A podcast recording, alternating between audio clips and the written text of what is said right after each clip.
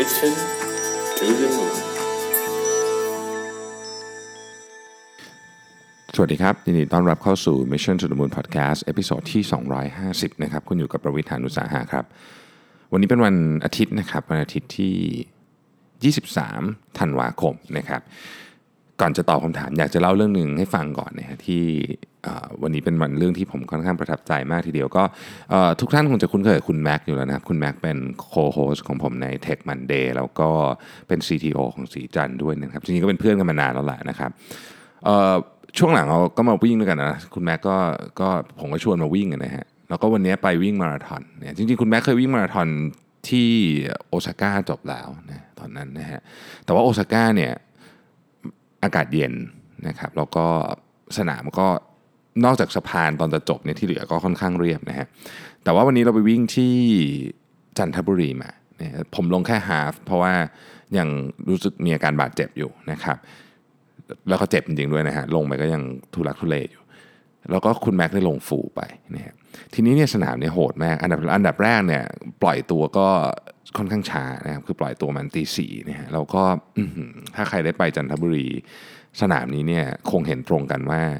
มันมีเนินเยอะจริงๆครับ คือบางอันนี่คือสูงมากๆ คือแค่เห็นก็เหนื่อยเลยไม่ต้องวิ่งเลยนะฮะ แล้วคุณแม่ก็เจ็บ ทีนี้สนามเนี่ยคัดออฟไทม์ค่อนข้างเยอะเลยนะเจ็ดชั่วโมงครึ่งนะครับคุณแม็กวิ่งจบ 7 ชั่วโมง 29 นาที คือแบบเหลือ 1 นาทีจะเข้าเส้นชัยเหลือ 1 นาทีนะครับหนึ่งนาทีสุดท้ายก็ก็เรียกว่าแบบจะจะคัดออฟอยู่แล้วเนี่ยก็มานั่งคุยกันว่าแบบ ถามว่าเฮ้ยจริงๆทำไมถึงแบบไม่เลิกคือบอกว่าจริงๆอะเจ็บมันตั้งแต่ทีโลสามสิบนะฮะคือแบบวิ่งไม่ไหวแล้วนะคือขาแบบเจ็บไปหมดแล้วเนี่ยเป็นแบบบาดเจ็บนะครับ ก็ก็บอกว่าเออจริง ๆ แบบคือมาแล้วอยากจะอยากจะสู้ให้จบให้ได้อะไรอย่างเงี้ยนะคือเรื่องมันก็ฟังดูไม่มีอะไร แต่ว่าคือคือถ้าอยู่ในบรรยากาศตอนนั้นจะจะพอนึกออกว่า ผมผมเห็นผมเห็นมุมมองที่ที่ที่ผมชอบมากเกี่ยวกับมาราธอนคือมันดึงดึงอะไรบางอย่างที่อยู่แบบ ที่ที่คุณอาจจะไม่เคยเจอที่มีอยู่ในตัวคุณออกมานะครับที่แบบเอาเอาแบบเฮ้ยต้องต้องจบให้ได้เจ็ดชั่วโมงครึ่งนะครับเนินตลอดทางเนินแบบสูงมาก แล้วก็ที่สำคัญคือแดดร้อนมาก คุณแม็กจบนี่คือ 11 โมงครึ่งนะครับแล้วเป็นแดดแบบทะเลโอ้โหคือคือเราไปอยู่ในแดดอย่างนั้นอะสองนาทีก็เราก็เดินเข้าห้องแล้วเพราะมันร้อนมากเนี่ยสิบเอ็ดโมงครึ่งนะครับตอนจบ เพราะฉะนั้นผมรู้สึกว่ามาราธอนเนี่ยมันน่าสนใจตรงตรงนี้แหละ คือเหตุการณ์แบบนี้จะทำให้รู้สึกว่าเฮ้ย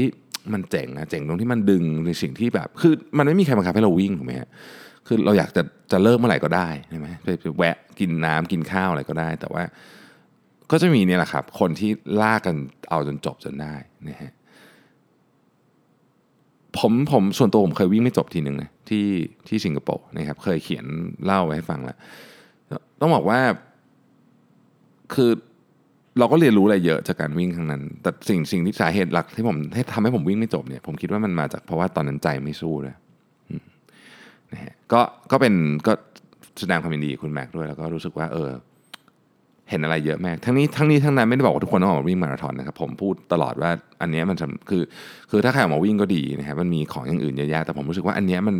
มันเป็นกิจกรรมที่ที่ทดสอบจิตใจจริง ๆ โดยเฉพาะสำหรับคนที่ เพิ่งเริ่มวิ่งครั้งแรกๆพอวิ่งไปสักพักมันก็จะเริ่มรู้แล้วแหละว่าเออจะทำยังไงให้ให้ดีขึ้นนะครับอะเริ่มตอบคำถามเลยนะครับ วันนี้ผมอันไหนที่ผมพอที่จะบิดคำถามได้เพื่อเพื่อไม่ให้รู้ว่าใครถามมานะครับเผื่อเผื่อท่านที่เกี่ยวข้องฟังอยู่เนี่ยผมก็จะพยายามแต่บางอันเนี่ยผมบิดไม่ได้จริงๆเพราะว่ารู้สึกบิดแล้วเนื้อหามันจะผิดเยอะนะครับ ก็ต้องขออนุญาตอ่านตามที่ท่านถามมาเลยแต่แน่นอนผมไม่พูดชื่อนะครับและไม่พูดถ้าสมมติว่ามีที่ข้อมูลที่ที่ ที่เฉพาะเจาะจงเช่น ชื่อที่ทำงานสถานที่ทำงานผมจะไม่พูดนะครับอะออนเริ่มเลยนะครับ อันแรกเนี่ยบอกว่าตลอดเวลาที่ทำงานมาในยหลายปีเนี่ยนะครับ ก็ตั้งใจทำงานมาตลอดเพราะเป็นคนชอบทำงานมากนะครับ จะยากจะง่ายก็ก็ไม่ติดอะไรนะครับ งานที่คนอื่นไม่ทำก็ทำนะเพราะอยากเรียนรู้หัวหน้าสั่งงานอะไรมา จะเยอะหรือยากแค่ไหนก็ไม่บ่นนะฮะทำเต็มที่ทุกงานแล้วผ่านไปได้ด้วยดีนะฮะด้วยความที่ทำงานมา 5 ปี ก็มีงานที่เราอยากทำแต่ไม่เคยได้ทำนะครับ ก็ขอหัวหน้าไปก่อนที่คนใหม่ จะเข้ามาขอว่าว่าขอลองดูได้ไหมนะครับไม่คิดจะรับมาทำเต็มตัวนะ เพราะเราก็ไม่เคยทำมาก่อนเหมือนกันนะครับหัวหน้าก็บอกว่ายังไม่ถึงเวลานะครับยังไม่ถึงเวลา แล้วคนใหม่ก็ได้มาทำงานนี้ เราก็ไม่เป็นไรพยายามรับผิดชอบงานตัวเองให้ดีนะครับเผื่อมีโอกาสหัวหน้าจะได้ให้ทำดูนะครับจนผ่านไปเกือบปีลองขอดูใหม่เพราะเป็นงานที่อยากทำจริง ๆ วันนี้หัวหน้าบอกชัดเจนว่าไม่ให้ทำเพราะคนที่ทำอยู่นั้นทำดีแล้ว เขาไม่เห็นความจำเป็นที่จะต้องให้เราทำและที่ทำเอ่อ คนที่ทำก็ค่อนข้างห่วงงานของเขานะครับ แล้วหัวหน้าก็บอกว่างานที่เราทำอยู่ก็ทำได้ดีอยู่แล้วนะครับ แล้วเขาก็วางตัวเรามาทางนี้นะฮะ แต่ใจเราเองไม่ใช่ว่าไม่ชอบงานที่ทำอยู่ แต่อยากลองทำงานนั้นดู เพราะว่าสนใจจริง ๆ แล้วมันเพราะมีประโยชน์กับอาชีพมาก ตอนนี้เครียดมากไม่เข้าใจหัวหน้าเลย ไม่รู้ว่าควรตัดสินใจลาออกดีไหม แต่ก็รักที่นี่มากหน่วยงานที่ทำอยู่ก็ดีนะครับ ถ้าได้ทำทำความต้องการความรู้และประสบการณ์หลากหลายมาก และจะตอบโจทย์เราด้วยนะครับ เพราะเป็นคนไม่ชอบทำงานซ้ำๆ ชอบงานที่ต้องแก้ปัญหาอยู่ตลอดเวลานะครับ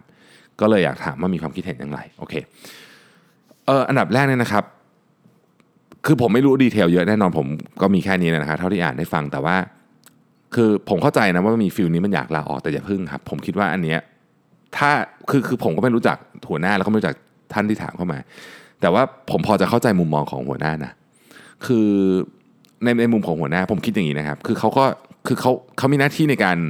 ในการเขาเรียกว่า facilitate ให้แผนกแผนกของเขาไปได้ใช่ไหมให้งานมันออกมาดีที่สุด เมื่อเขาเห็นว่าทุกคนมันอยู่ในตำแหน่งที่เหมาะสมอยู่แล้วเนี่ยเเขาก็อยากจะเดินหน้าต่อไปงั้น เพราะว่ามันยังไม่มีอะไรที่ที่ควรจะต้องเปลี่ยนนึกออกไหมฮะสาเหตุของการเปลี่ยนยังไม่มันยังไม่มากพอ ทีนี้ถ้าคุณอยากเปลี่ยนเนี่ยผมแนะนำถ้าคุณอยากได้งานนั้นมาทำหรือหรืออยากจะลองทำงานนั้นดูใช้คำนี้เพราะว่าคนที่เขาทำอยู่เขาอาจจะทำได้ดีแบบที่หัวหน้าคุณบอกก็ได้ ถ้าอยากจะลองทำงานงานนั้นดูนะครับ ลองลองแบบนี้ดูผมเข้าใจว่าทุกองค์กรจะต้องมีการตั้งเป้าเป้าหมายกันรายไตรมาสอยู่แล้วเนาะไม่ว่าจะใช้ระบบอะไรก็ตามนี่นะฮะลองดูว่าเป้าหมายอันนั้นนะครับเราจะสามารถไป contribute เพิ่มให้ได้ไหม คือไม่ต้องไปแย่งงานเข้ามานะครับ ก็ให้เขาทำต่อไปเพียงแต่ว่า ถ้าเกิดว่ามันเป็นงานที่สำคัญจริง ๆ บางทีเนี่ยหัวหน้าอาจจะต้องการให้มันดีขึ้นไปอีก เราลองเสนอในมุมมองนั้นคือ คือเขาอาจจะบอกเราเราบอกว่างานเราก็จะไม่เสียด้วยนะครับ คุณอาจจะต้องทำงานหนักขึ้นนิดนึง แต่ว่าเราอยากจะ contribu ให้กับงานนั้นด้วยเพราะเราอยากเรียนรู้นะครับ คือคนอื่นเขาคนเก่าเขาทำได้ดีก็ทำไป เราลองขอ contribu เพิ่มได้ไหม แล้วถ้าเกิดเรา contribu ได้ตามโกนี้สมมตินะ สมมติว่ามันจะต้องมีอะไรสักอย่างที่วัดได้เนี่ยนะครับ ผมก็ไม่รู้ว่ามันคืองานประเภทไหน แต่ว่าส่วนใหญ่งานเกือบทุกชนิดมันก็มีเขาเรียกว่า metrics ในการวัดได้ วัดได้ เอาเนี้ยเราขอ contribu เพิ่มส่วนนี้นะครับ แล้วเราทำได้ทำไม่ได้ก็ไม่ว่ากัน ถ้าเราได้ลองทำแล้วเราทำไม่ได้จริง ก็หัวหน้าก็อาจจะตัดสินใจถูกแล้ว แต่ถ้าเกิดเราลองทำแล้วเราทำได้นะครับ มันก็เป็นสิ่งที่ ผมฟังดูแล้วเขาเป็นหัวหน้าที่ดี เพราะฉะนั้นเขาก็คงกลับไปคิดใหม่ครับนะฮะว่าควรจะต้องให้คุณเข้าไปร่วมทำกับคนที่รับผิดชอบเดิมอยู่หรือเปล่า อีกท่านหนึ่งถามว่าอยากถามเรื่อง marketing strategy หรือ case case success ในการทำสินค้าพวก commodity นะฮะ ในนี้บอกว่าเช่นทองคำแท่งแต่ว่าผมไม่รู้ตลาดทองคำเพราะฉะนั้นขออนุญาตเอาเรื่องที่ผมชอบแล้วกันนะฮะคือ commodity เนี่ยอธิบายให้ทุกท่านเข้าใจตรงกับเป็นภาพเดียวกับผมนิดนึง commodity ในความหมายของผมคืออะไรที่มัน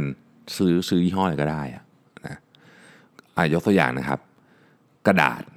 กระดาษที่เราใช้กับเครื่องซีร็อกสมัยก่อนเนี่ยนะฮะซื้อยี่ห้ออะไรก็ได้จริงๆนะคือคุณเดินเข้าไปคุณก็หยิบกระดาษ A4 ก็เอามานะฮะแต่ว่ากระดาษ Double A เนี่ยเขาทำการตลาดเยอะแมากนะ เราจะเห็นโฆษณาจริง ๆ ยุคนี้เนี่ยเริ่มเริ่มน้อยลงไปแล้วนะครับ แต่ยุคช่วงที่ผมโตขึ้นมาเนี่ยนะครับช่วงที่ผมกำลังเป็นเป็นทำงานแรกๆโอ้โหกระดาษ Double A ทำการตลาดหนักมากๆหนักแบบหนักแบบผมยังงงว่าเขาเขาเขาได้กำไรเยอะขนาดนั้นเลยเพราะเขาทำทำทำโฆษณาเยอะมาก ปรากฏว่าตอนเนี้ยเขากลายเป็น household name เลยนะของกระดาษเครื่องถ่ายเอกสารอะไรพวกนี้เพราะว่าหรือปรินเตอร์เพราะว่ากระดาษ Double A เนี่ย เน้นว่าแบบพิมพ์แล้วสีสวยไม่ตกไม่ติดเครื่องอะไรอย่างเงี้ยนะครับ ถ้าเกิดใครที่ได้มีโอกาสใช้เครื่องซีร็อกซ์บ่อยๆ จะรู้ว่าเวลากระดาษติดเนี่ยมันเป็นเรื่องที่ที่ปวดหัวปวดประสาทกินที่สุด แล้วก็ถ้าเครื่องซีร็อกซ์มันอยู่ไกลนะครับคือถ้าเกิดมันอยู่หลังคุณนะก็ไม่เป็นไรถูกไหมแต่ถ้ามันอยู่ไกลอะการที่คุณเดินไปเดินมาเนี่ยมันปวดหัวมากแล้วเดี๋ยวนี้เราสั่งเป็นจากเครื่องซีร็อกซ์ด้วยเพราะฉะนั้นคุณภาพกระดาษมีความสำคัญ ประเด็นที่ผมจะพูดก็คือเขาทำให้ commodity เนี่ยไม่ได้กลายเป็น commodity เหมือนเดิมอีกต่อไป ตอนนี้ทุกคนอยากจะได้ Double A นะครับอันนี้ไม่ได้มีไม่ได้เสียค่าไม่ได้มีค่าโฆษณาหรืออะไรนะครับเพียงแต่ว่าผมผมรู้สึกว่าเขาทำได้ดีจริงๆครับอีกท่านหนึ่งถามเข้ามานะครับบอกว่า ตอนนี้อยากจะเปลี่ยนสายงานนะครับแล้วก็ล่าสุดคุยกับทางครอบครัวอะไรก็โอเคหมดแล้วนะครับคิดว่าจะเปลี่ยนสายงานไปเลยนะครับ เพราะว่าที่เรียนมาจบวิศวกรรมมา แล้วก็ตอนนี้ทำอยู่ก็เหมือนกับไม่ได้ใช้อยู่แล้วนะครับอยากจะไปทำงานเขียนนะครับเพราะทุกวันนี้งานเขียนเป็นงานอดิเรก แล้วก็รู้สึกว่าเอออยากทำเป็นงานจริงจังนะฮะ ปรากฏว่าไปอ่านบทความหนึ่งขึ้นมานะครับบทความนี้ circulate อยู่ในในใน Line ใน Facebook เยอะเยอะแม่ผมผมเห็นประมาณสี่ห้าคนส่งมาแล้วในในสักสักสองสามวันนี้นะฮะที่ผมสรุปไปเร็วนะครับที่บอกว่าบางสิ่งบางอย่างจะเกิดขึ้นในไม่กี่ปีนี้ที่เขียนว่าจากคอร์สสัมมนา 8 ชั่วโมง 3 วันนะครับเป็นเรื่อง อสังหาริมทรัพย์เรื่องเมืองจีนนะครับที่ตอนนี้เมืองจีนก็มีปัญหานะครับที่เงินยังไงเข้าบอลเรื่องเกี่ยวกับบอลมันมันยาวมากนะฮะลองไปหาอ่านดูนะครับแล้วก็เรื่องคือสรุปว่าต้องควระมัดระวังตัวมากๆนะครับต้องควรระมัดระวังตัวมากๆ เพราะว่าจะมีเรื่องที่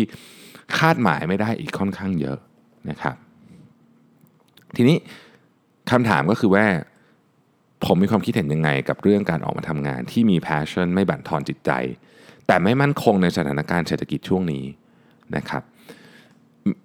มีความคิดเห็นอย่างนี้ครับผมผมผมเห็นคือคือผมอ่านบทความเนี่ยผมไม่ได้มีข้อมูลว่าว่า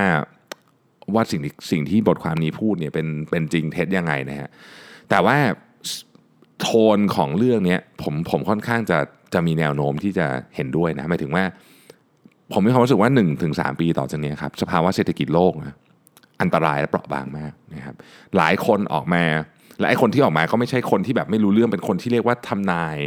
เหตุการณ์สำคัญสำคัญเกี่ยวกับเศรษฐกิจเนี่ยถูกมาไม่รู้กี่ครั้งแล้วในอดีตคนเหล่านั้นเนี่ยออกมาเตือนเลยบอกว่าวิกฤตเศรษฐกิจครั้งต่อไปเนี่ยกำลังจะต้องเกิดขึ้นใน 1-3 ปีนี้แน่นอนนะครับและสัญญาณต่างๆมันก็มานะครับคนที่ออกมาเตือนนี่มีตั้งแต่เจเน็ตเยเลนเรเดลโลมีเยอะแยะมากเลยนะครับที่เป็นที่เป็นเรียกว่าเป็นนักเศรษฐศาสตร์นักการเงินผู้ว่าธนาคารกลางอะไรที่ คือเป็นบุคคลที่เกี่ยวข้องกับเรื่องนี้ทั้งสิ้น เพราะฉะนั้นคำถามคำตอบของเรื่องนี้ก็คือว่า ถ้าเป็นผมนะฮะผมจะผมจะทำงานที่ที่ชอบต่อไป แต่ว่าไม่จะเป็นต้องมีงานเดียว สมมุติว่างานเราเป็นงานหลักเราชอบคือคือเราอาจจะไม่ได้ชอบมากแต่มันเลี้ยงเลี้ยงดูเราได้นะครับ เราก็ทำงานอีกอันหนึ่งเสริมไปด้วยนะครับ อาจจะเหนื่อยหน่อยแต่ผมเชื่อว่ามันเหนื่อยแบบมีความสุข เมื่อสักผมจำไม่ได้เป็นตอนไหนเมื่อสักสองวันก่อนที่ผมได้พูดไปว่า งานเราอะ่ะมันจะต้องหนึ่งคือ เราจะต้องเป็นงานที่เรารักสองเป็นงานที่เราทำได้ดีสามเป็นงานที่คนอื่นจ่ายตังค์ให้ถูกไหมฮะแต่สามอย่างเนี้ยไม่จำเป็นต้องเป็นหนึ่งงานนะคือเอาสองงานมารวมกันแล้วเป็นอย่างนี้ก็ได้นะคือถ้ามันไอเดียมากเลยถ้าเกิดมันเป็นหนึ่งงาน แต่มันไม่จำเป็นไงคือเราต้องอยู่ในวงนี้ให้ได้ ไม่งั้นเนี่ยเราจะลำบากครับ ถ้าเกิดเราทำงานที่เรารัก แต่ว่ามันอยู่ในช่วงที่มันขายไม่ได้ เราก็จะมีปัญหา ผมก็เลยคิดว่า ถ้าเป็นในกรณีนี้ในเคสนี้นะครับ คือผมต้องเรียนอย่างนี้นะครับ ผมไม่แน่ใจว่าท่านที่ถามเข้ามาเนี่ย เขียนเรื่องอะไรนะครับ แต่ว่าอาชีพนักเขียนนะครับ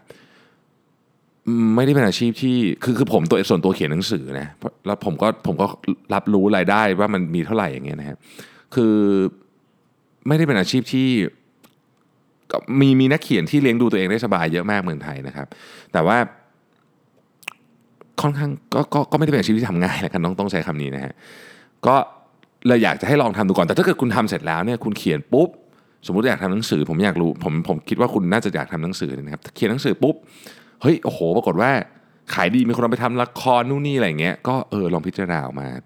ออกมาจากงานที่ทำอยู่ก็ได้นะครับตอนนั้นก็ผมคิดว่าน่าจะเซฟกว่านะครับอย่างไรก็ดีอย่างไรก็ดีนะครับช่วงเนี้ยเป็นช่วงที่อย่างที่บอกฮะเปราะบางจริงนะครับเป็นผมผมก็จะระวังมาก ๆ ครับ อีกท่านถามเข้ามาครับก็เป็นเรื่องที่ทำงานนะครับ ก็เป็นเรื่องของหัวหน้านี่แหละว่า เคยปรึกษากับหัวหน้านะครับเราก็เหมือนกับฟีดแบ็อะไรไปก็ไม่ไม่ค่อยได้ ไม่ค่อยได้รับการตอบสนองพูดอะไรไปก็เหมือนกับหัวหน้าก็ฟังฟังแต่ไม่ได้ไม่ได้ทำอะไรอย่างเงี้ยนะฮะเออเราก็อยากจะอยากจะไปคุยกับหัวหน้าที่ที่สูงขึ้นไปขั้นหนึ่งนะครับ แต่ก็รู้สึกว่าหัวหน้าอีกที่สูงไปขั้นหนึ่งก็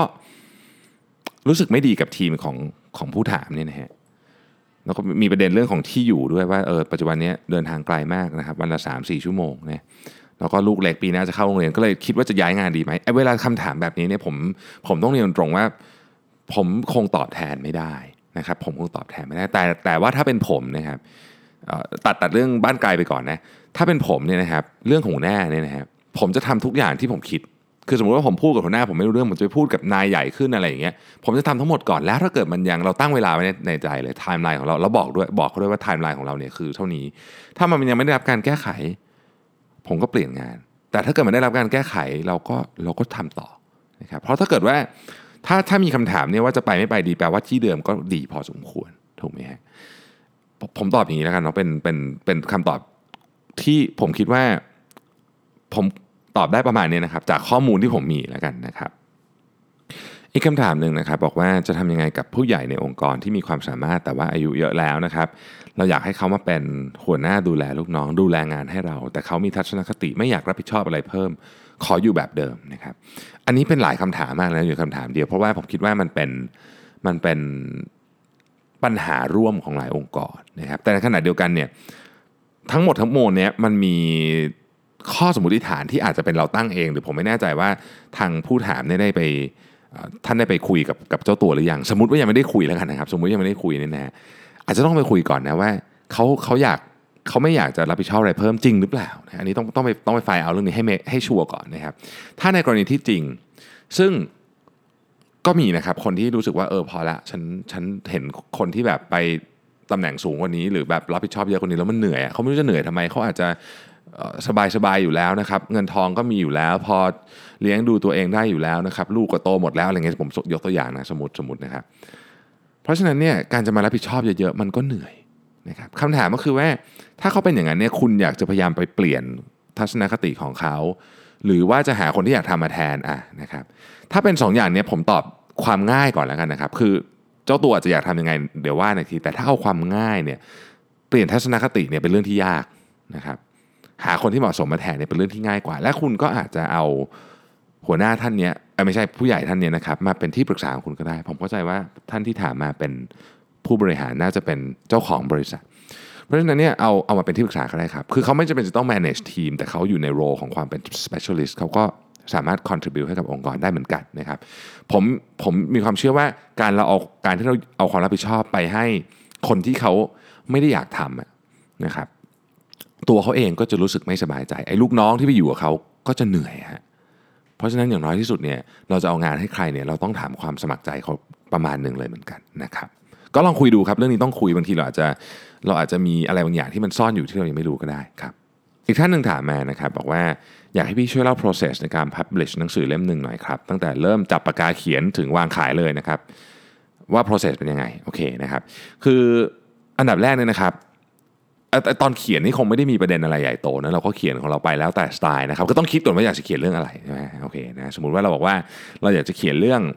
นิยายอะหนังสือหมวดใหญ่ๆนะครับมันก็จะแบ่งออกเป็นอะหนังสือผู้ใหญ่นะครับหนังสือผู้ใหญ่ในหมวดใหญ่ๆก็จะเป็นนิยายกับหนังสือที่ไม่ใช่นิยายนะครับนิยายก็ก็ทุกอย่างที่แต่งขึ้นมาหนังสือที่ไม่ใช่นิยายเนี่ยจะกว้างขวางมากมีหลายหมวดหลายหมู่มากนะครับธุรกิจเอ่อเงินการเงินอะไร บริหารจัดการเวลาอะไรพวกนี้นะครับรวมไปถึงตำลงตำราพวกนี้นี่ถือว่าเป็นเรียกว่าเป็น non-fiction ทั้งหมดนะครับเราก็เลือกมาก่อนว่าเราอยากจะเขียนอะไรนะครับประเภทไหน หรือว่าจะเอาสองอย่างมาผสมกันก็มีนะ เดี๋ยวนี้จะมีแบบหนังสือที่เป็นที่เป็นนิยายแต่เล่าเรื่อง business ก็มีนะครับมีหลายเล่มเหมือนกัน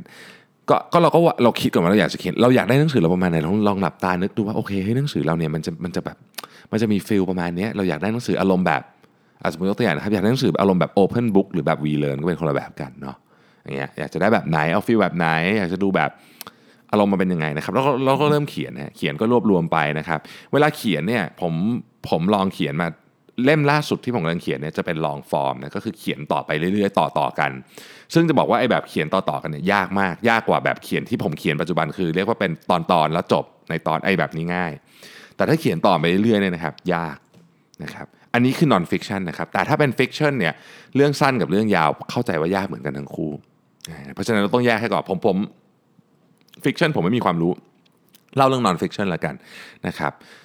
ถ้าเป็นถ้าเป็นหนังสือ fiction แนะนำให้ไปถามคุณกล้า สมุทรทวนิชในในพอดแคสต์ของคุณกล้านะครับnon-fiction นะครับก็เขียนไปนะครับเราก็เขียนของเราไปนะครับ ระหว่างนี้เนี่ยถ้าถ้า มีสำนักพิมพ์อยู่ในใจอะมันมีแบบ 2 แบบ 1 จะพิมพ์กับสำนักพิมพ์ก็ได้ หรือ 2 จะพิมพ์เองก็ได้นะครับอันนี้กรณีพิมพ์เป็นเล่มนะมันจะมีแบบอีบุ๊กอีกนะเอาพิมพ์เป็นเล่มอย่างเดียวก่อนแล้วกันนะฮะพิมพ์ พิมพ์กับสำนักพิมพ์นะครับก็ลองติดต่อไปดูว่าสำนักพิมพ์ไหนที่เราชอบนะครับอยากทำงานกับเขาสไตล์หนังสือเขาเป็นแบบนี้เราชอบนะครับก็ติดต่อคุยกันไป ส่งต้นฉบับบางส่วนไปให้เขาอ่านดูเออเขาชอบไหมอะไรเงี้ยเขาก็จะมี feedback กลับมาแล้วก็เป็นช่วงนี้ก็เป็นการ work กันเหมือนเจรจาธุรกิจนะจนกระทั่งตกลงกันก็เซ็นสัญญาสัญญาไป การพิมพ์กับสำนักพิมพ์ที่มีที่เป็นสำนักพิมพ์อยู่แล้วนะครับข้อดีก็คือว่าความเสี่ยงเราน้อย เพราะว่าเขาบริหารจัดการทุกอย่างให้หมดสต็อกการพิมพ์คือเรารับส่วนแบ่งอย่างเดียวว่ากันเถอะนะครับ แต่ว่าแน่นอนส่วนแบ่งก็ต้องน้อยเพราะเขามีเขาความเสี่ยงอยู่กับเขาเยอะนะครับเราเราก็จะได้ค่าส่วนแบ่งเอาผมบอกตัวเลขก็ได้นะครับว่าไม่ได้เป็นความลับอะไร ทุกคนก็ก็รู้ตัวเลขนี้อยู่แล้วในตลาดเขาก็คุยที่ประมาณ 10-15%เนาะแล้วแต่ความดังของผู้เขียนนะครับอะเสร็จเอ่อคุยกับสำนักพิมพ์เสร็จนะครับก็เข้าสู่กระบวนการ proofread อะไรก็ว่ากันไป แล้วก็บอกกก็จะมาอ่อพิมพ์แล้วก็ แล้วก็แล้วก็ลองเทสขายไปตลาดดูนะครับเขาก็จะมีช่องทางการขายของเขาอยู่แล้ว อันนี้เราไม่ต้องไปยุ่งเลยเลยนะฮะเราไม่ยุ่งเลยนักสำนักพิมพ์เขาอาจจะขอความช่วยเหลือเกี่ยวกับเรื่องว่าโอเค เปิดตัวหนังสืออะไรก็ว่ากันไปเราก็ไปทำได้นะครับ กรณีนั้น กรณีพิมพ์เองฮะกรณีพิมพ์เองเนี่ยเราแน่นอนได้ส่วนแบ่งเยอะกว่านะครับแต่ว่าความเสี่ยงอยู่กับเราเยอะนะ เพราะว่าคุณพิมพ์มาเนี่ยถ้าคุณขายไม่หมดก็ก็อยู่กับคุณนะครับเพราะคุณต้องมีความเสี่ยงนะครับ ถ้าอยากคุยกรณีพิมพ์เองนะครับ มันมีพอดแคสต์อยู่ตอนหนึ่งของอาจารย์นพดลนะครับนพดล apostrophe s story นะครับอาจารย์ท่านพูดเลยเรื่องนี้เลยอะเรื่องเรื่องเรื่องพิมพ์หนังสือเองนะครับลองไปฟังดูนะครับถ้าใครอยากพิมพ์หนังสือเองเนี่ยไปฟังที่อาจารย์พูดได้นะครับ สัปดาห์ก่อนจำได้ไหมครับว่ามีน้องคนหนึ่งถามมาว่า มีกิจการห้องพักรายวันรายเดือนในในตัวจังหวัดใกล้กรุงเทพจำได้ไหมฮะที่มีคนถามมานะครับ ทีเนี้ยมีคนตอบเข้ามา ผมขออนุญาตนำ ข้อความของท่านที่เขียนต่อเข้ามาซึ่งเขียนต่อเข้ามายาวมากนะครับต้องขอบคุณมากเนี่ยขออ่านให้หมดเลยนะฮะคือท่านที่เขียนเข้ามาเนี่ยเขาบอกว่าเออผมมีกิจการคล้ายๆกับที่น้องคนนี้มีแหละนะครับก็คือเป็นโรงแรมราคาประหยัดราคา 450ถึง900 บาทต่อคืนนะครับอยู่ในจังหวัดเชียงใหม่ลำพูนขอไปครับเชียงใหม่ลำพูนและเชียงรายนะครับมีห้องพักรวมกัน 400 ห้อง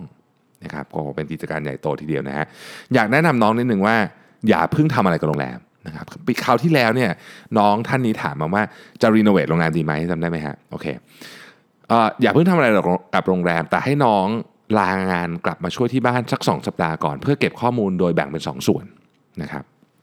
ส่วนที่1เนี่ยคือข้อมูลภายในนะครับข้อมูลภายในเนี่ยไปทำงานเป็น front ก่อนเลยนะครับลองเป็นทุกๆกะโรงแรมราคาประหยัดปัญหาทุกๆ อย่างจะมาลงที่ front ครับทั้งลูกค้าเช็คอินเช็คเอาท์ลูกค้า complain แม่บ้าน complain และอีกสารพัดนะครับ 1.1 นะฮะ 1.1 ไปทำงานเป็น front ก่อน 1.2 ครับ แล้วก็ดูตัวเลข occupancy rate ย้อนหลัง ทุกๆวัน และหาสาเหตุว่าทำไมบางวันคนพักเยอะ อาจจะเป็นเพราะในจังหวัดมีงานอีเวนต์คนมาเยอะอัตราเข้าพักเลยสูงทำไมบางวันคนพักน้อย ดูแนวโน้มว่ามี seasoning ไหมนะครับ 1.3 ดูบัญชีรับจ่ายแยกประเภท ถ้าไม่ได้ทำไว้ให้เอาข้อมูลย้อนหลังมาจัดเรียงใหม่นะครับเพราะเรทราคา 450 บาท ต่อห้องต่อคืน ถ้ารถ ค่าใช้จ่ายได้ 10 บาทต่อห้องต่อคืน ส่งผลต่อกำไรเยอะมากครับ ต้องสำรวจให้ดีนะครับ1.4 ครับผม คุยกับลูกค้าที่มาพักมาก ๆ เพราะโรงแรมเกรดราคานี้ลูกค้าส่วนใหญ่จะมาพักซ้ำๆให้ถามเยอะ ๆ เลยว่าทำไมนะครับลูกค้าอันนี้วงเล็บนะในวงเล็บบอกว่าลูกค้าเคยบอกว่าติดใจเตียงและผ้าห่มที่นี่มากหลับสบาย บางคนบอกที่ตั้งใกล้ตลาดเก่าระยะเดินถึงเช้าเช้าๆหาอาหารเช้าอร่อยๆทานง่ายเป็นต้นนะครับ1.5 คุยกับลูกค้าที่มาพักเป็นครั้งแรกว่าทำไมและอะไรถึงมาพักที่นี่ใครเป็นคนแนะนำมานะครับอันนี้คือข้อมูลภายในนะครับ ข้อที่ 2 เป็นข้อมูลภายนอกนะครับโรงแรมราคาประหยัดจะเป็นเรื่องในพื้นที่เลยครับ ไม่เหมือนกับโรงแรมเพื่อการท่องเที่ยวนะครับ2.1 รายชื่อคู่แข่งที่ตั้งจำนวนห้องพักจำนวนที่จอดรถระดับราคาจุดเด่นของแต่ละรายนะครับ2.2 และสำคัญมากคือ occupancy rate ของคู่แข่งนะฮะและ ท่านนี้บอกว่าต้องหาวิธีการเก็บข้อมูลมาให้ได้คร่าวๆก็ยังดีนะครับคร่าวๆก็ยังดี ถ้าเก็บข้อมูลพวกนี้ได้แล้วเนี่ยเอามากางวิเคราะห์ดูนะครับผมว่าน้องเขาน่าจะพอเห็นทางแล้วว่าควรจะปรับปรุงกิจการไปในทิศทางไหนดีวางกลยุทธ์ยังไงนะครับ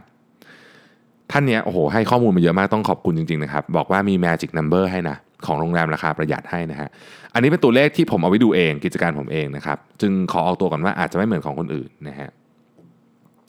occupancy rate เนี่ยอยู่ ประมาณ 80-95 นะครับ EBIT คือ earning before interest and tax นะฮะอยู่ที่ 40-55%ค่าซักออกรีดไม่ควรเกิน 1%ของรายได้ และบอกว่าตัวเลขนี้สำคัญมากนะครับเงินเดือนค่าจ้างคนไม่เกิน 15%ของรายได้นะครับจำนวนแม่บ้าน 1 คนต่อ 12 ห้องต้องเอาให้อยู่นะครับค่าไฟฟ้าไม่เกิน 5%และค่าน้ำประปาไม่เกิน 1%ของรายได้ ธุรกิจโรงแรมราคาประหยัดถ้าอัตราเข้าพักสูงๆ ก็ได้ผลตอบแทนที่ดีครับ ทั้งเป็นตัวเงินและมูลค่าสินทรัพย์ที่เพิ่มขึ้นตามเวลา ฝากบอกน้องเขาว่าสู้ๆครับนะฮะก่อนอื่นเนี่ยผมต้องต้องขอขอบคุณแทนน้องและผู้ฟังพอดแคสต์ทุกท่านนะครับ ผมคิดว่าไม่บ่อยที่เราได้ข้อมูลละเอียดขนาดนี้นะครับ จากท่านที่ทำธุรกิจจริงนะครับ แล้วก็เป็นธุรกิจ sizing ขนาดใหญ่ด้วยนะครับ แต่ว่ารู้ลึกรู้ละเอียดจริง ๆ นะครับ ต้องขอขอบคุณมากนะครับ แล้วก็หวังว่าน้องที่ถามเข้ามาวันก่อนนะครับ น่าจะได้ฟังอยู่นะครับ แล้วก็นำไปปรับใช้ ผมว่าวิธีนี้ work เจ๋งมากคือไม่ใช่เฉพาะธุรกิจโรงแรมนะครับ แต่ว่าที่ท่านนี้ให้ให้รายละเอียดมานี่นะครับ สามารถนำไปใช้กับธุรกิจอื่นได้หมดเลยนะครับ เข้าใจลูกค้าเข้าใจตัวเองนะครับ ดูเรื่องการเงินให้แม่นโอ้โหพวกนี้นี่เป็นเรื่องที่สำคัญทั้งสิ้น มีท่านหนึ่งถามเข้ามานะครับ บอกว่าอยากทำเข้าใจว่าอยากจะทำเป็นเพจแนวทางคล้ายๆกับ Mission to the Moon นะครับ อยากเริ่มยังไงดี แล้วก็ขอแนวแบบแบบไม่ต้องภาษาอังกฤษเยอะนะครับเออผมผมผมคิดว่ามีอะไรให้อ่านเยอะแม่นะครับ ของไทยของ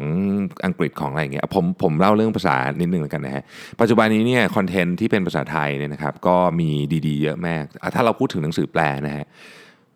ผมเนี่ย อ่านหนังสือแปลมาเป็น 10 ปีแล้วเนาะผมรู้สึกหนังสือแปลช่วง 3-4 ปีหลังเนี่ยแปลดีขึ้นเยอะมากนะเพราะว่าผมมีโอกาสได้อ่านทั้งตัวที่แปลและต้นฉบับนะเพราะฉะนั้นเดี๋ยวนี้มีอะไรให้อ่านเยอะก็ คงจะตอบได้คร่าวๆว่าอ่านเยอะๆแล้วกัน แล้วก็หาแนวทางที่เราทำแล้วเรารู้สึกสบายใจ เรารู้สึกว่าเราทำได้เรื่อยๆ มีความสุขที่จะทำนะครับก็คงไม่มีอะไรมากไปกว่านั้น ถ้าอยากจะทำเว็บจริง ๆนะครับ มีเลือกใช้เยอะแยะ แต่ว่าตอนนี้ที่ผมกำลังทำอยู่กำลังทำเว็บใหม่นะ ผมใช้ wix.com นะครับ wix.com นะฮะก็ก็ใช้งานง่ายดีนะครับ ใครที่มีอันอื่นง่าย ๆ แนะนำเข้ามาได้นะครับมีอีกท่านหนึ่งนะครับถามเข้ามาบอกว่าตอนนี้กำลังจะเรียนจบปริญญาโทนะครับแล้วก็ ตอนแรกเนี่ยจะคิดจะคิดว่าอาจะหยุดเรียนจะหยุดเรียนหลังจากจบปอโทแล้วนะครับ แต่ว่าได้ทุนนะครับ ก็เลยทุนปริญญาเอกนะครับ ก็เลยคิดว่าจะเอาไงดีนะฮะคือต้องต้องเรียนว่าอย่างนี้ครับต้องถามว่าจะเรียนปริญญาเอกไปเนี่ยจะเรียนไปทำอะไรนะครับ ต้องถามถึงเป้าหมายในชีวิตเพราะการเรียนปริญญาเอกเนี่ยนอกจาก คือเรื่องเงินก็เรื่องหนึ่งแต่เรื่องเวลาในชีวิตที่จะต้องไปเรียนปริญญาเอกเนี่ยก็เยอะมาก เพราะฉะนั้นต้องลงทุนแล้วต้องคุ้มค่ากับเราคำว่าคุ้มค่าไม่ได้หมายถึงตัวเงินนะครับ มันหมายถึงว่ามันคุ้มค่าต่อเป้าหมายในชีวิตของเราเนี่ยฮะอยากให้กลับไปนั่งคิดจริงๆว่าเรียนนี่เรียนเพราะอะไรนะครับเรียนนี่เรียนเพราะอะไร เรื่องทุนนี่ยกไว้ก่อนนะครับเรียนนี่เรียนเพราะอะไรทำไมเราถึงอยากเรียนเรื่องนี้นะครับเราเรียนไปแล้วเราจะไปทำอะไรนะครับถ้าตอบว่าโกเป้าหมายในชีวิตของเราเนี่ยมันตรงกับ มันต้องใช้ปริญญาเอกนี่แหละ เพื่อที่จะเป็นฐานนะครับในการที่จะพาเราไปสู่เป้าหมายในชีวิตได้เนี่ยก็เรียนครับ ผมอาจจะมีข้อมูลน้อยนิดนึงก็เลยก็เลยคงตอบได้แค่นี้แต่ทุกทุกครั้งที่เดี๋ยวนี้เวลามีคนมาถามเรื่องเรียนเนี่ยผมจะตอบแบบนี้เหมือนกันหมดคือว่า เราต้องถามตัวเองก่อนจริงว่าเราจะเรียนเรื่องจะเรียนไปทำไมนะครับเราจะเรียนไปทำไม เพราะว่าในอนาคตเนี่ยเอ่อเราต้องถามว่าสิ่งที่เราเรียนไปเนี่ยมันจะยังตอบโจทย์ในฐานะที่โจทย์นั้นคือเป้าหมายของเราได้อยู่หรือเปล่า ถ้าตอบได้ก็เรียนครับ อีกท่านหนึ่งถามมานะครับคำถามค่อนข้างยาว และผมจะเป็นจะต้องอ่านด้วย เพราะว่าเนื้อหามีมีความเกี่ยวข้องกันหมดนะครับ คือท่านนี้บอกว่าเคยเป็นโบรกเกอร์มาก่อนนะครับทำงานที่ธนาคารแห่งหนึ่งทำงานมา 5 ปีล้วตั้งแต่เรียนจบนะฮะเป็นคนมี passion ในการลงทุนและอยากให้คนไทยมีความรู้เรื่องนี้นะฮะตัวเองก็อยากเก่งเรื่องนี้ก็เลยตัดสินใจไปทำงานที่นี่นะครับปัจจุบันลาออกแล้วเกือบปีด้วยเหตุผลที่ว่า เป้าหมายของเราเทียบกับตัวชี้วัดขององค์กรมันไม่สอดคล้องกันนะครับ คือเราอยากทำงานเราอยากได้เงินแน่นอนนะครับ แต่เงินที่ได้ต้องมาจากการซื้อขายบ่อยๆของลูกค้า volume trade อะคือในการอัพในการซื้อขายค่าคอมมิชชั่นนะครับของโบรกเกอร์ก็มาจากจำนวนที่ลูกค้าซื้อขายถูกไหมครับ แต่ว่าถ้าเกิดลูกค้าซื้อแล้วไม่ขายเลยอย่างเงี้ยก็ได้คอมมิชชั่นครั้งเดียวนะฮะ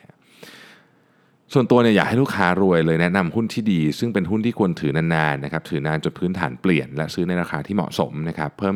เพิ่มเติมคือลูกค้าส่วนใหญ่ไม่ค่อยมีความรู้ เราก็ไปสอนให้ความรู้ พอยิ่งเขารู้เขายิ่งระวังมากขึ้นนะครับเขารู้ว่าการเทรดบ่อยๆ นั้นเสี่ยงนะครับ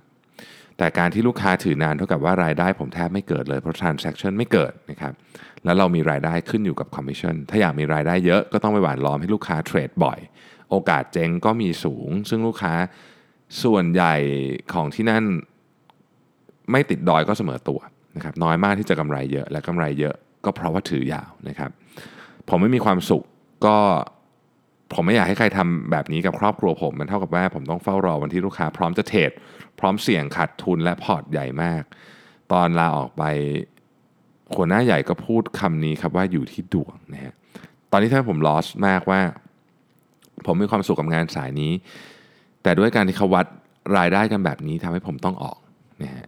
อันนี้คือทั้งหมดนี่คือยังไม่ได้ถามนะคำถามคือนี้ฮะผมอยากกลับไปทำงานสายการเงินอีกครับ เช่น business development investor relation หรือที่เกี่ยวข้องกัน แต่ดันมาติดตรงที่เราจบมหาวิทยาลัยที่ไม่ได้มีชื่อเสียงไม่ได้จบโทต่างประเทศ เพราะคนที่ได้งานนี้ส่วนใหญ่ก็เป็นโปรไฟล์แบบนี้ครับ พี่มีคำแนะนำไหม เช่นต้องเรียนโทหรือเอาแต่ใบ certificate ที่ตรงสายก็พอนะฮะเอ่อ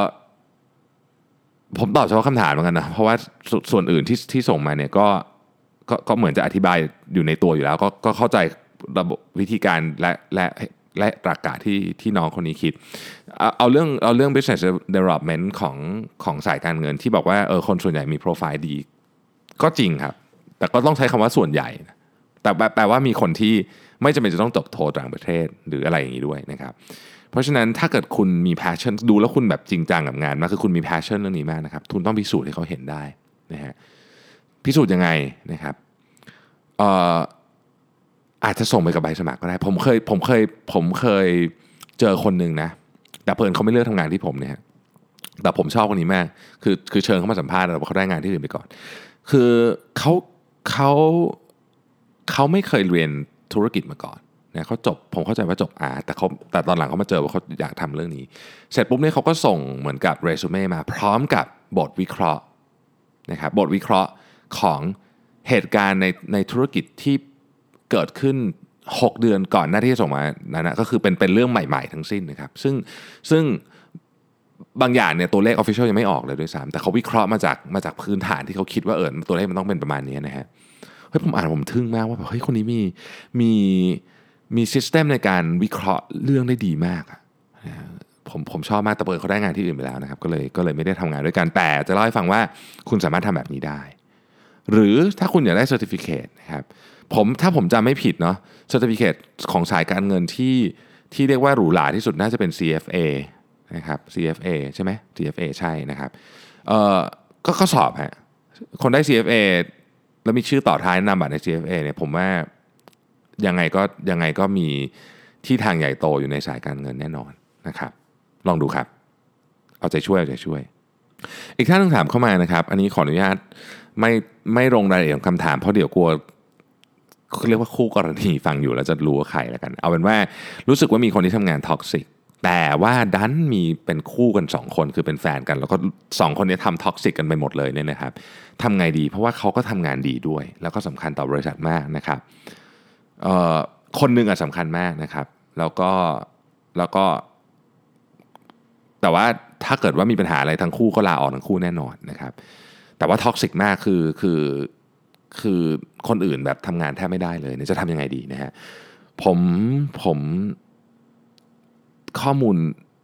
อย่างเหมือนเดิมข้อมูลอาจจะไม่เยอะแต่ถ้าพูดถึงคำว่า toxic as a person นะคือทำให้คนอื่นเนี่ย จิตตกโดยไม่จำเป็นนะครับ แล้วก็ใช้ความก้าวร้าวหรือรุนแรงเกินไปในการทำงาน โดยที่ไม่มีเหตุผลอะไรที่เกี่ยวข้องกับงานเป็นอารมณ์ส่วนตัวเป็นเรื่องส่วนตัวล้วนเนี่ยผม ต่อให้เก่งแค่ไหนผมก็ไม่เอาไว้อะอเพราะว่าทัศนคติเนี่ยสำคัญมากสำคัญที่สุด คนทัศนคติแย่เนี่ยเหมือนเหมือนเหมือนกับมะเร็งร้ายนะมันลามไปหมดเลยนะครับสักพักหนึ่งเนี่ยองค์กรคุณจะมีปัญหาหมดเลยนะฮะเพราะฉะนั้นเก่งแค่ไหน ถ้า toxic มากๆคุยแล้วไม่รู้เรื่องจัดการไม่ได้ ผมเอาออกแน่นอนนะ คำถามนี้อาจจะแปลกสักหน่อยหนึ่งนะครับ แต่ผมชอบนะฮะถามว่าผมชอบศิลปะหรือดนตรีแขนงไหนไหม แล้วคิดว่าการเข้ามาของ AI เนี่ยจะทำให้มิตินี้ของมนุษย์เปลี่ยนแปลงไปหรือเปล่านะครับดนตรีไม่ได้มีอะไรเป็นพิเศษ ผมก็ฟังเพลงทั่วๆไปที่เขาฟังฟังกันเนี่ยนะครับช่วงนี้ต้องบอกตรงๆว่าดนตรีผมก็คือ Spotify เขาฟังอะไรกันผมก็กดอันนั้นแหละฮะ ฟังนะครับ แล้วก็นอกจากเวลาทำงานก็จะฟังไอ้พวกที่มันเป็นโหมดโฟกัสนะครับ และเออในในใน Spotify ขอเล่าให้ฟังหน่อยมันมีเพลงมันมีมันมีเสียงที่ผมชอบมากคือเสียงปลาวาฬนะลองลองไปฟังดูนะเป็นเป็นมัน playlist ชื่อนี้แหละครับ whale แล้วก็อะไรสักอย่างเนี่ย whale sound อะไรสักอย่างเนี่ยนะครับอะคือเรื่องดนตรีก็ก็ทั่วๆไปนะแต่ว่าเรื่องศิลปะเนี่ยนะครับ การเขียนหนังสือนี่นะเป็นศิลปะได้ไหมได้เนาะผมว่าก็เป็นศิลปะอย่างหนึ่งนะครับ อันเนี้ยผมผมชอบ ผมผมชอบผมชอบอ่านประโยคการเรียงรูปประโยคของคน แต่ละคนที่จะมีสไตล์แตกต่างออกไปนักเขียนแต่ละคนก็มีสไตล์แตกต่างกันออกไป วิธีการเรียงเรื่อง วิธีการอะไรต่างๆ พวกนี้ผมชอบมากนะครับ คือผมรู้สึกว่าผมรู้สึกทึ่งอะทุกครั้งที่ผมอ่านบางเล่มที่แบบโอ้โหทำไมเรียงประโยคได้เท่อย่างนี้วะคือมันแบบมันไม่ใช่เรื่องง่ายเลยนะฮะการเรียงประโยคให้เท่ๆแบบนี้หรือว่าการเล่าเรื่องให้มันแบบมีพล็อตมีอะไรอย่างเงี้ยนะฮะชอบถามว่าในอนาคต AI จะทำให้มิตินี้ของมนุษย์เปลี่ยนแปลงไปไหม มีโอกาสสูงมาก เพราะว่าถ้าสมมติว่า AI มันรู้ว่าผมชอบอ่านหนังสือแบบไหนถูกไหมผมก็อาจจะสมมติว่ามันมีกระบวนการมาเข้าใจได้ ซึ่งก็ไม่ได้ยากอะไรที่จะเข้าใจว่าผมชอบแบบไหน เขาก็มีโอกาสที่จะคัดบทความที่หรือหนังสือที่ผมชอบมาให้อ่าน แล้วทำไปเรื่อยๆครับ ก็จะเข้าใจถึงตัวบุคคลที่อย่างผมเนี่ยมากขึ้นว่าผมชอบแนวนี้เนี่ย ในสุด AI อาจจะเขียนหนังสือเองก็ได้นะฮะอันนี้ไม่รู้นะอันนี้อันนี้คือเดาเอานะครับมีโอกาสเกิดขึ้นได้ เพราะฉะนั้นแต่มันคงอีกนานมากๆนะผมก็ไม่รู้จะได้อยู่เห็นหรือเปล่า แต่ว่ามีโอกาสครับมีโอกาสที่ AI จะมาเขียนหนังสือ แล้วก็จะทำให้กระบวนการเรื่องเรื่องนี้เปลี่ยนแปลงไปนะครับคำถามนี้บอกว่าออยากจะซื้อของขวัญปีใหม่ให้กับเจ้านายเก่านะครับร,รักและเคารพท่านมากอยากให้เกิดประโยชน์แก่ท่านจริงๆนะครับเจ้านายอายุ 45 ถึง 50 ปีเป็นผู้ชายนะครับ อยากได้เกิดประโยชน์จริง ๆ เพราะฉะนั้นเนี่ยต้องต้องต้องไปดูว่าเจ้าตัวเนี่ยชอบอะไรนะครับชอบอะไร เช่นเขาเป็นคนเล่นกีฬาไหมแต่ถ้าเกิดเป็นคนเล่นกีฬา ผมก็เชื่อว่าก็อุปกรณ์ที่อยากได้ก็น่าจะมีอยู่เกือบหมดแล้วนะครับถ้าเป็นคนชอบอ่านหนังสืออย่างเงี้ยก็ง่ายเลยนะฮะก็คือซื้อหนังสือที่ที่คุณคิดว่าคุณเขาเจ้านายท่านอ่านแล้วก็จะมีประโยชน์นะครับต้องต้องดูความชอบอะนะแล้วเราก็ลองมองดูว่าอะไรที่มัน ที่มันเกี่ยวข้องกับเรื่องนั้น หรือเขาเคยพูดพูดไว้ ว่าเออเนี่ยมีโอกาสวันหนึ่งอยากจะทำเรื่องเนี้ยแต่ยังไม่ได้ทำสักทีเช่นสมมติว่าบอกว่าเออมีโอกาสวันหนึ่งอยากจะลองไปเรียนเล่นแซกโซโฟนดูสมมตินะครับสมมตินะสมมตินะผมนึกอะไรไม่ออก ก็หรือเล่นกีตาร์อ่าเล่นกีตาร์ดู อยากเรียนคือแบบพูดมานานนานแล้วแต่ก็ยังไม่เห็นได้เรียนสักทีนะครับเพราะว่างานยุ่งอะไรอย่างเงี้ยนะก็ลองซื้อกีตาร์ให้ก็ได้นะเออผมว่าก็จะมีประโยชน์เพราะว่ามันอาจจะไปกระตุ้นให้แบบ เออ มีกีตาร์ละ ถึงเวลาต้องเรียนละ ก็เป็นไปได้นะครับ ก็ถ้าเป็นแบบนั้นก็คงจะเป็นประโยชน์จริง ๆนะครับ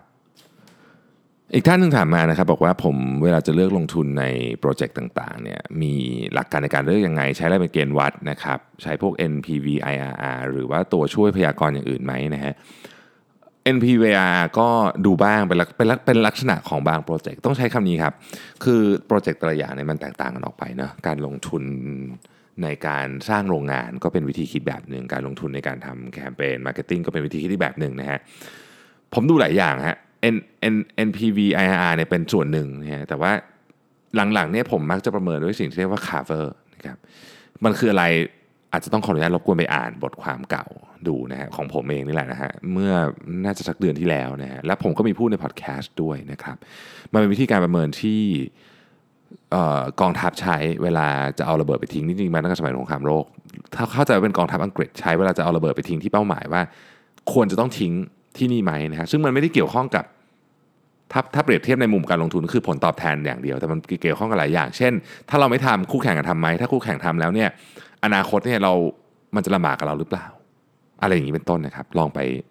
ฟังหรือไปอ่านดูได้นะครับ cover นะครับ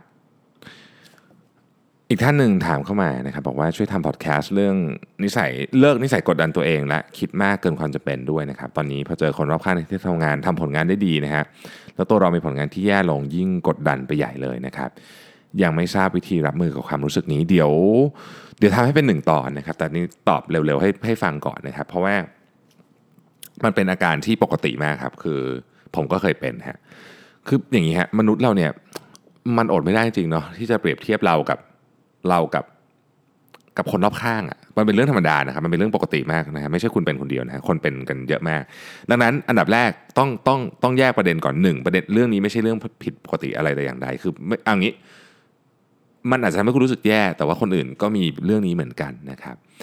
สิ่งที่เราต้องทำนะฮะคือเราต้องแยกเรื่องให้ออกก่อนนะเราต้องแยกเรื่องให้ออกก่อนว่า ตอนนี้ผลงานของเราเนี่ยผลงานของเราเองเนี่ยนะครับ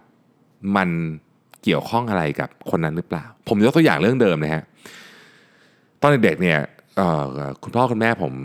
พาผมไปเล่นกอล์ฟแล้วผมก็เล่นแบบแข่งแบบจริงจังเลยนะครับ เป็นแบบเป็นทีมเยาวชนอะไรอย่างเงี้ยนะครับแบบจริงจังไปเก็บตัวอะไรอย่างเงี้ยนะฮะ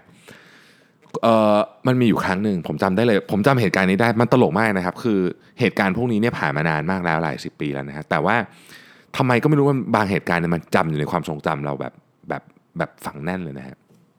เหตุการณ์ที่เกิดขึ้นที่สนามกอล์ฟบางพระ ซึ่งตอนนั้นผมอายุ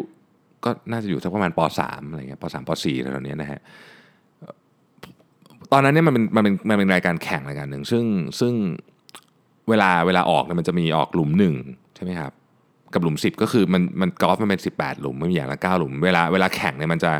มันจะไม่ได้คือปกติเขาจะเริ่ม เริ่มต้นอาจจะเริ่มต้นที่หลุมหนึ่งหมด ถ้าเกิดสนามมันไม่มีคนเล่นถูกไหมแต่ว่าถ้าเกิดคนเล่นยังก็มีออกหลายที่ เพราะฉะนั้นตอนที่พักจบครึ่งหนึ่งอะครึ่งทางอะเล่นมา 9 หลุมเนี่ยเราก็จะมาอยู่ที่คลับเฮาส์นะฮะผมได้ยินว่า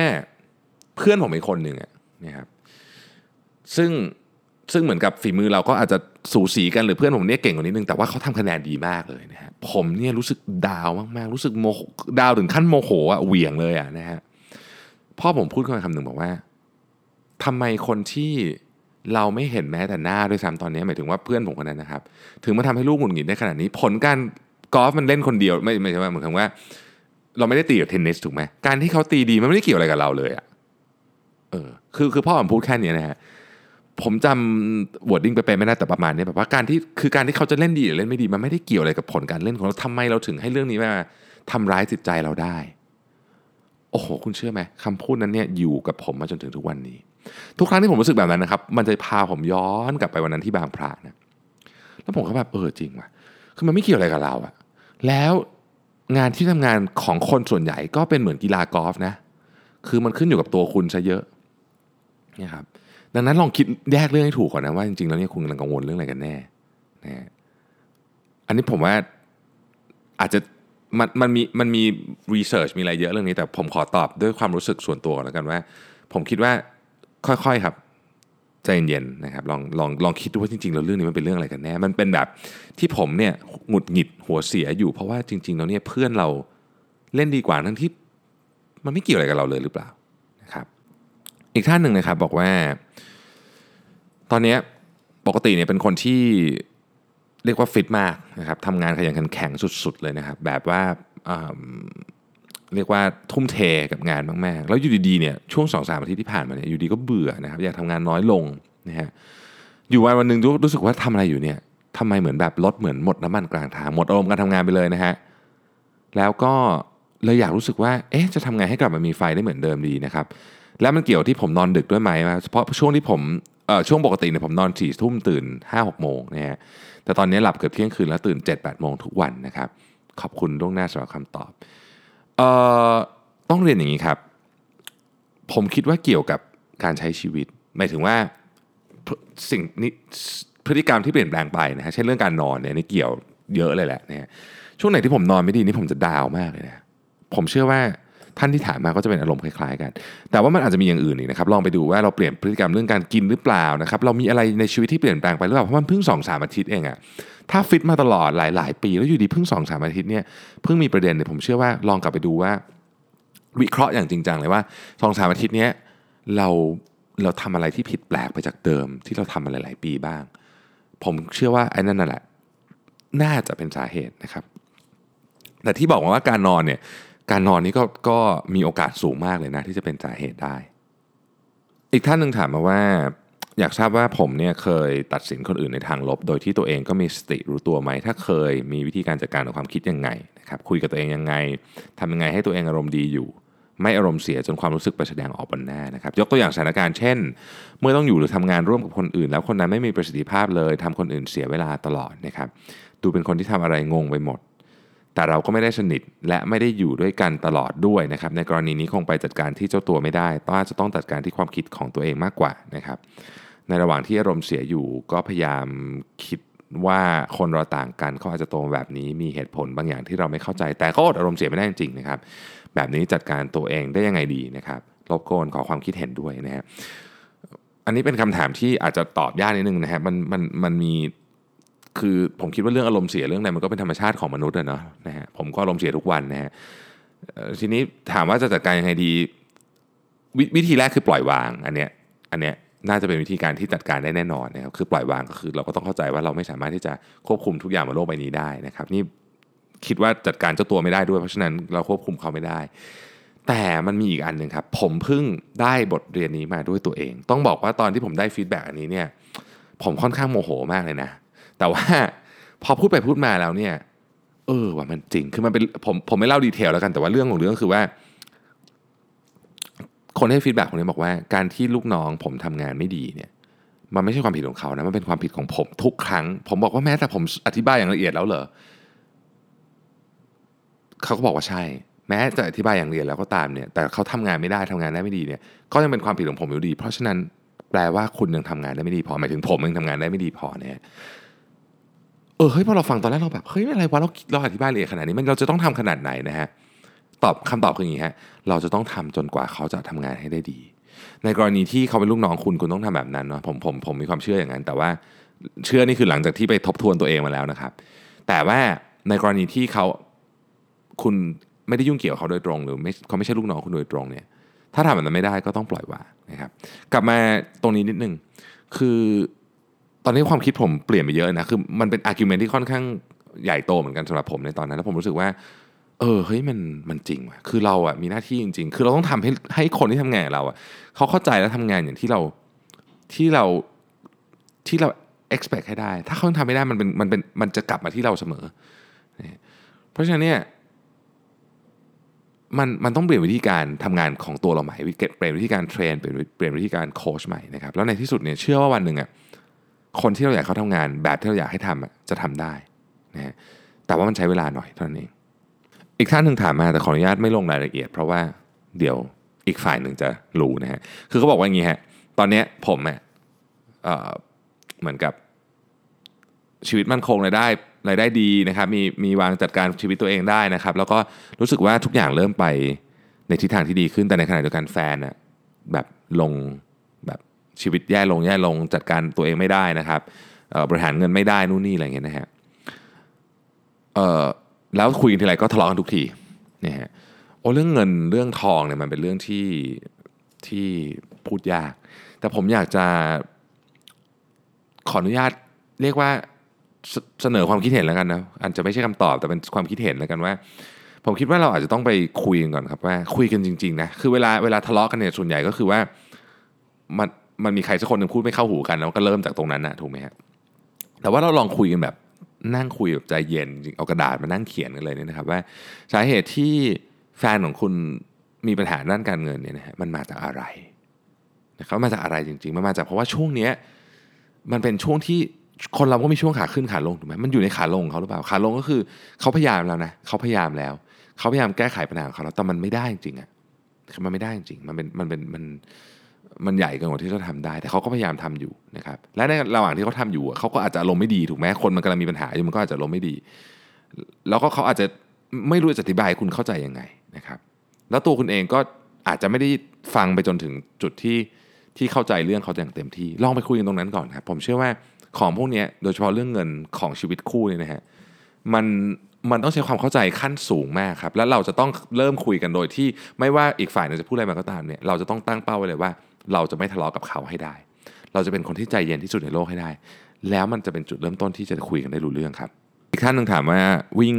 มาสักอาทิตย์หนึ่งนะครับ แล้วก็รู้สึกปวดฝ่าเท้านะฮะมีคำแนะนำอย่างไรนะครับสำหรับผู้เริ่มหัดวิ่งผมผมขออนุญาตแนะนำเพจพี่ป๊อกนะครับ 42.195K Club นะครับ เราจะไปมาราธอนด้วยกันนะฮะ ขออนุญาตพูดชื่ออีกครั้งหนึ่งนะครับ 42.195K Club เราจะไปมาราธอนด้วยกันเป็นกลุ่มนะครับ พี่ป๊อกเป็นคนดูแลนะครับ คือที่นี่ผมจะต้องบอกว่าเวลามีปัญหาอะไรกับการวิ่งนะครับ ผมจะไปถามแล้วก็แล้วคือคนที่นี่แบบรู้เรื่องเยอะมากฮะสุดๆ ครับนี่เป็นแบบแหล่งรวมบุคคลที่เข้าใจ เพราะฉะนั้นคุณมีปัญหาอะไรคำถามเนี้ยอาจจะยังกว้างไปนิดนึงด้วยซ้ำต้องระบุเลยว่า วิ่งตอนไหน เจ็บยังไงเจ็บตรงไหนจริงๆอะไรอย่างเงี้ยนะครับ ส่งรูปไปก็ยังได้เลยนะฮะ บางคนเล็บหลุดก็ยังส่งรูปไปเลยอะไรเงี้ยคือผมคือผมรู้สึกว่าโหเพจไอ้กลุ่มเนี่ยมีมีความรู้อยู่นั้นเยอะมาก แล้วก็มีกำลังใจสปอร์ตกันนอกจากคุณจะได้ความรู้แล้วว่าทำไมคุณถึงเจ็บเท้าเนี่ยนะครับเจ็บฝ่าเท้าเนี่ยผมเชื่อว่าคุณจะได้กำลังใจไปวิ่งให้ผมไม่แน่ใจว่าเป้าหมายของคุณคือขนาดไหน แต่ว่าที่นั่นมีทุกอย่างนะครับ ลองลองเข้าไปดูเป็น community สำหรับนักวิ่งที่ดีมาก อีกท่านหนึ่งนะครับถามเข้ามานะครับบอกว่าอยู่ใน เป็นบุคลากรทางการแพทย์นะฮะแล้วก็ทำงานได้ผลงานโดดเด่นมากๆในองค์กร แต่รู้สึกว่าเออองค์กรนี้ไม่มีระบบในการดึงศักยภาพของเรามาใช้อย่างเต็มที่นะครับก็คือพูดง่ายๆก็คือว่าไม่สามารถปั้นคนเก่งได้ระบบรู้สึกจะเป็นอย่างนั้นนะฮะมาเอ่อจะยึดในเรื่องความก้าวหน้านี่จะเอาอาวุโสเป็นหลักอะไรเงี้ยนะครับก็อันอันอันนั้นคือ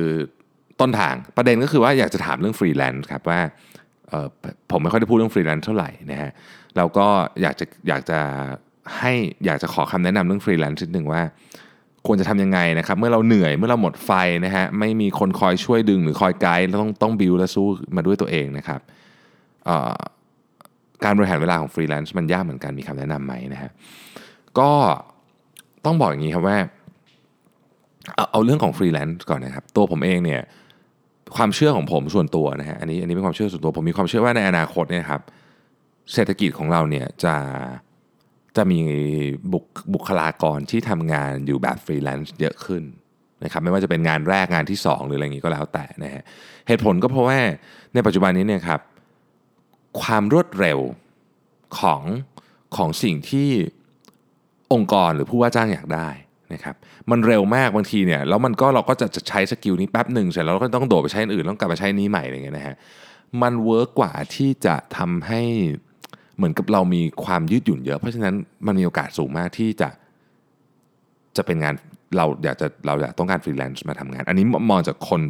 มองจากรูปแบบขององค์กรนะที่จ้างฟรีแลนซ์ในขณะเดียวกันตัวฟรีแลนซ์เองอะครับคือตอนนี้มันมีทางเลือกเยอะขึ้นใช่ไหมฮะสมมุติว่าคุณอยากจะทำวิดีโอโอ้โห สมัยก่อนเนี่ยทำวิดีโอนี่ production ใหญ่โตนะฮะเดี๋ยวนี้คุณก็ทำเองที่บ้านก็ได้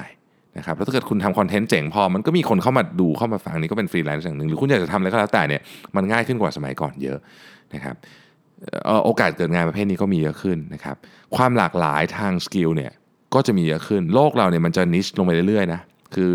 แต่ละสาขามันจะลง detail ลงไปเรื่อยๆ มันจะแยกกลุ่มย่อยไปเรื่อยเพราะฉะนั้นมันก็จะมีโอกาสเกิดงานพวกนี้มากขึ้นนะครับทีนี้อันนั้นคือความคิดของผมตอนงานฟรีแลนซ์ผมเชื่อว่าอีกหน่อยเนี่ยมีฟรีแลนซ์เยอะขึ้นกว่าตอนนี้เป็น 10 เท่าอะ นะฮะเวลาเหนื่อยหมดไฟทำไงนะครับไม่มีคนคอยไกด์โอเค เวลาหมดไฟครับ ผมจริงๆเคยพูดประเด็นนี้ไปน่าจะหลายพอดแคสต์มากแล้วนะฮะแต่ผมมีความรู้สึกว่า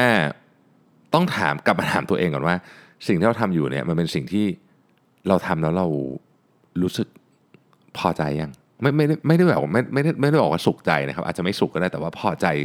ณสถานการณ์ตอนนี้หรือยังนะครับ ถ้าเกิดไม่พอใจมันอาจจะเป็นสาเหตุที่คุณหมดไฟก็ได้นะครับ วิธีการแก้ก็มีเยอะมากครับ จะเปลี่ยนงานก็ได้จะทำแบบเดิม แต่เปลี่ยนวิธีคิดกับตัวเราเองก็ได้คือมันมีเยอะมาก ผม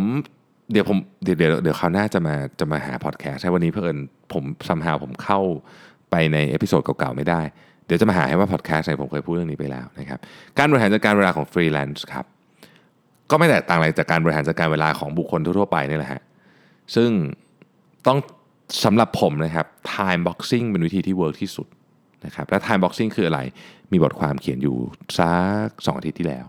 หรืออาทิตย์ที่แล้วนี่แหละนะครับ ลองไปหาดูนะฮะผมว่าวิธีนั้นนะ work มาก ผมใช้เองแล้วผมรู้สึกชอบมาก อีกท่านหนึ่งถามมาเรื่องของ Asana กับ Google Calendar นะครับ ซึ่งผมผมคิดว่ามันมันมัน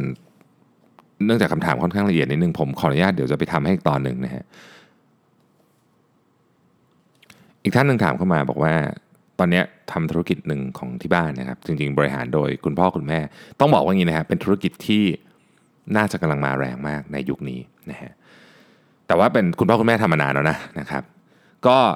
ไม่ค่อยมีระบบเท่าไหร่นะฮะบันทึกในกระดาษอะไรนะวันนี้เรียนจบมาก็อยากจะเข้ามาสืบทอดธุรกิจนะฮะแต่เหมือนไม่ได้มีการวางแผนอะไรกันไว้ก่อนนะฮะ พอเข้ามานั่งทำจริงๆ มันจับต้นชนปลายไม่ถูกนะครับ ความรู้การบริหารก็ไม่มีนะครับ อยากได้คำแนะนำหน่อยว่าจะค่อยๆ กระเทาะเรื่องนี้ยังไงดีนะครับ อันดับแรกเนี่ยเห็นคำว่ากระเทาะเนี่ยผมก็รู้สึกดีใจแล้วนะ เพราะว่าเข้าใจถูกแล้วครับ ปัญหานี้เป็นปัญหาที่ไม่ใช่แค่ใหญ่อย่างเดียว แต่มันยังพันกันอีลุงตุงนางไปหมดเราใช้คำนี้แล้วกันนะฮะผมเคยเจอสถานการณ์คล้ายๆแบบนี้นะฮะเพราะฉะนั้นผมค่อนข้างเข้าใจนะฮะแล้วก็ต้องบอกก่อนเลยนะครับว่ามันไม่ง่ายฮะ มันไม่ง่ายในที่นี้ก็คือ เรื่องมันอาจจะไม่ได้ยากมาก แต่มันใช้เวลาเยอะกว่าที่คุณคิดไว้เยอะนะครับอันดับแรกอย่าใจร้อนนะครับใจเย็นๆนะฮะใจเย็นก่อนนะครับอะทีนี้ต้องกระเทาะถูกต้องเลยนะครับเรามานั่งดูว่าจริงๆแล้วเนี่ยปัญหามันคืออะไรนะฮะปัญหามันคืออะไรต้องต้องมานั่งดูก่อนว่าปัญหามันคืออะไรนะครับ ปัญหาส่วนใหญ่ของธุรกิจเนี่ยนะฮะคือหนึ่งเงินเข้ามาไปไหนไม่รู้นะครับ เงินออกมาทางไหนไม่รู้นะฮะ อันนี้เป็นปัญหาที่หนึ่งนะครับ ปัญหาที่สองก็คือว่า คนทำอะไรอยู่ที่ไหนเราไม่รู้นะครับปัญหาของระบบนะนะครับ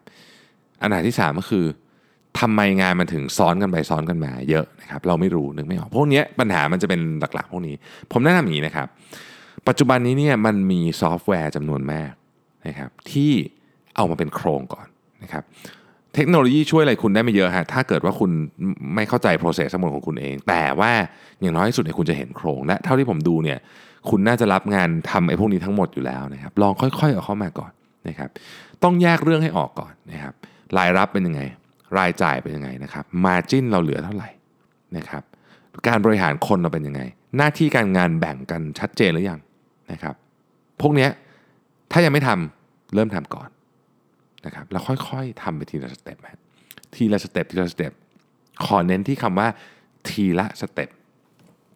เวลาเข้าไปทำงานแบบนี้ครับมันมีความเป็นไปได้สูงมาก หรือต้องใช้คำว่า tempting มากที่เราอยากจะแก้ปัญหาทุกอย่างไปในรวดเดียวนะฮะอันเนี้ยผมเคยลองนะฮะไม่ work นะครับต้องทำทีละสเต็ปนะฮะทีละสเต็ปใจเย็นๆครับผมรู้ว่ามันยากที่จะใจเย็น แต่ว่าอันเนี้ยเคสเนี้ยต้องบอกเลยว่าต้องใจเย็นๆครับ โอเค จริง ๆ ยังมีอีกเป็น 10คำถามเลยนะครับผมแต่ผมคิดว่ามันยาวเกินไปสำหรับวันนี้แล้วต้องขออนุญาตตัดตรงนี้ก่อนเนี่ยผมตัดอยู่ที่ประมาณขออนุญาตนะครับ วันเสาร์เนี่ยท่านที่ถามว่าวันเสาร์เนี่ยผมอาจจะไม่ได้ตอบนะครับต้องต้องต้องขออภัยไว้ล่วงหน้า แต่เดี๋ยวจะตอบให้ในสัปดาห์ต่อไปนะครับ เพราะว่าไม่งั้นเดี๋ยวมันจะยาวเกินไปนะครับ ก็ขอบคุณทุกท่านนะครับที่ติดตาม Mission to Moon Podcast ขอบคุณทุกคำถามนะครับ ผมจะรีบตอบให้